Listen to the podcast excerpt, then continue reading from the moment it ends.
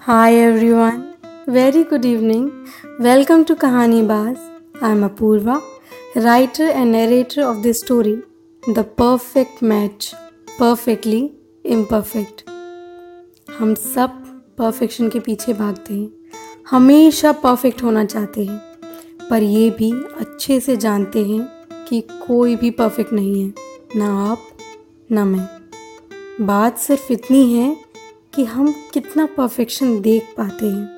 क्योंकि परफेक्शन जनाब, ये बात नज़र की नहीं, नज़रिए की है। मेरी आज की कहानी भी कुछ इसी के इर्द गिर्द बुनी गई है। ये कहानी हमारी नहीं है, पर कहीं ना कहीं हम सब इस कहानी में हैं। क्योंकि ये प्यार की कहानी है, दोस्ती की कहानी है। और आप इस बात से अग्री करेंगे कि कभी ना कभी इस खूबसूरत से एहसास ने हम सब कुछ हुआ है। अधूरा रहा या मुकम्मल हुआ, वो एक अलग बात है। But you will agree it is the most beautiful emotion when you fall in love अब एक एथलीट है, वो रनिंग और वर्कआउट के लिए डेली पार्क जाता है। करीब पिछले एक महीने से वो नोटिस करता है कि रोज़ एक लड़की पार्क की कोना वाली बेंच पर बैठी रहती है, चुपचाप सी। कभी बुक पढ़ती है, कभी म्यूज़िक सुनती है तो कभी बस पेड़ों और पंछियों को निहारती रहती है। कोई उसके साथ नहीं होता, ना ही वो किसी से ज़्यादा बातें करती है। कभी कभी किसी अनजान के साथ एक अजीब सा रिश्ता जुड़ जाता है, जिसका कोई नाम नहीं होता। या कहिए कि हम उसे कोई नाम देना नहीं चाहते, क्योंकि कुछ रिश्ते बेनामे अच्छे होते हैं। जब भी अभय उस लड़की के नज़दीक से गुजरता है, बबलगम की बहुत प्यारी सी फ्रेगरेंस आती है। बचपन से ही अभय को बबलगम की स्मेल बहुत पसंद थी। और क्योंकि वो उस लड़की का नाम नहीं जानता तो वो उसे अपने ख्यालों में बबलगम बुलाना शुरू कर देता है। कुछ तो है, कुछ ऐसा जो अभय को उस लड़की की तरफ़ खींचे जा रहा है।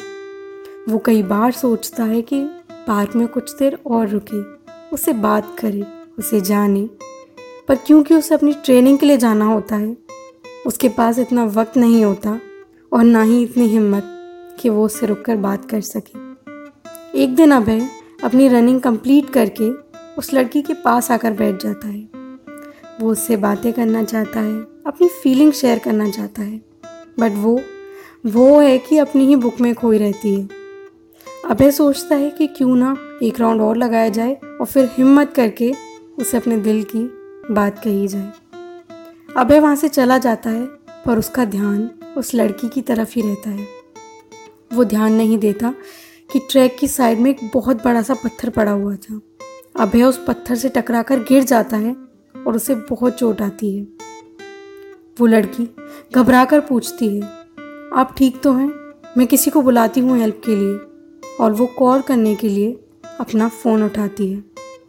अबे गुस्से में कहता है कि नो आई एम फाइन और उठकर लंगड़ाते हुए पार्क से बाहर चला जाता है। वो उसे जाते हुए चुपचाप बस देखती रहती है। अभय बाउंड्री के बाहर लगे पेड़ के पास जाकर खड़ा हो जाता है। और मन ही मन सोचता है कि, कितनी रूड लड़की थी। मैं गिर गया, मुझे चोट लगी हेल्प करना तो बहुत दूर की बात। ये मैडम अपनी जगह से हिली भी नहीं। ऊपर से फ़ोन उठाने लगी। अगर चाहती तो खुद भी मेरी हेल्प कर सकती थी। मैं ही बेवकूफ़ था, जो उसे पसंद करने लगा था। अभय के मन में उस लड़की के लिए एक सॉफ्ट कॉर्नर बन गया था। जजमेंट आप भी इससे कभी ना कभी दो चार ज़रूर हुए होंगे। कभी किसी ने आप पर जजमेंट पास किया होगा। तो कभी आपने किसी और पर। हम बहुत जल्दी किसी को भी जज कर लेते हैं। उन्हें जाने बिना ही, कहानी के दूसरे पहलू को सुने बिना ही। इतने में अभय देखता है कि एक लगभग चालीस साल की उम्र का आदमी व्हील चेयर लेकर आता है और उसे उस लड़की के पास लाकर रोक देता है। उसे अपनी गोद में उठाकर व्हील चेयर पर बिठाकर वो पार्क से बाहर ले जाता है। उस लड़की की कमर से नीचे का पूरा शरीर बेजान है। अभय के पैर जैसे वहीं जम जाते हैं। उसका दिल बैठ सा जाता है। उसकी आँखों से आँसू बहने लगते हैं और उसे कुछ समझ नहीं आता कि वो कैसे रिएक्ट करे।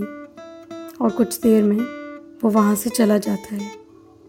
अगली सुबह अभय रोज़ की तरह ही पार्क आता है तो देखता है कि भबलगम वहीं अपनी कोना वाली बेंच पर बैठी हुई है। वो बुक पढ़ रही थी। अभय को देखकर मुस्कुराती है और कहती है आई एम रियली सॉरी मैं कल आपकी कोई हेल्प नहीं कर पाई। नो प्रॉब्लम कहकर अभय भी मुस्कुरा देता है और उसके पास आकर बैठ जाता है। क्या क्या मैं आपका नाम जान सकता हूँ? अभय पूछता है। मेरा नाम सोनाली है। सोनाली, मैं आपको बहुत पसंद करता हूँ।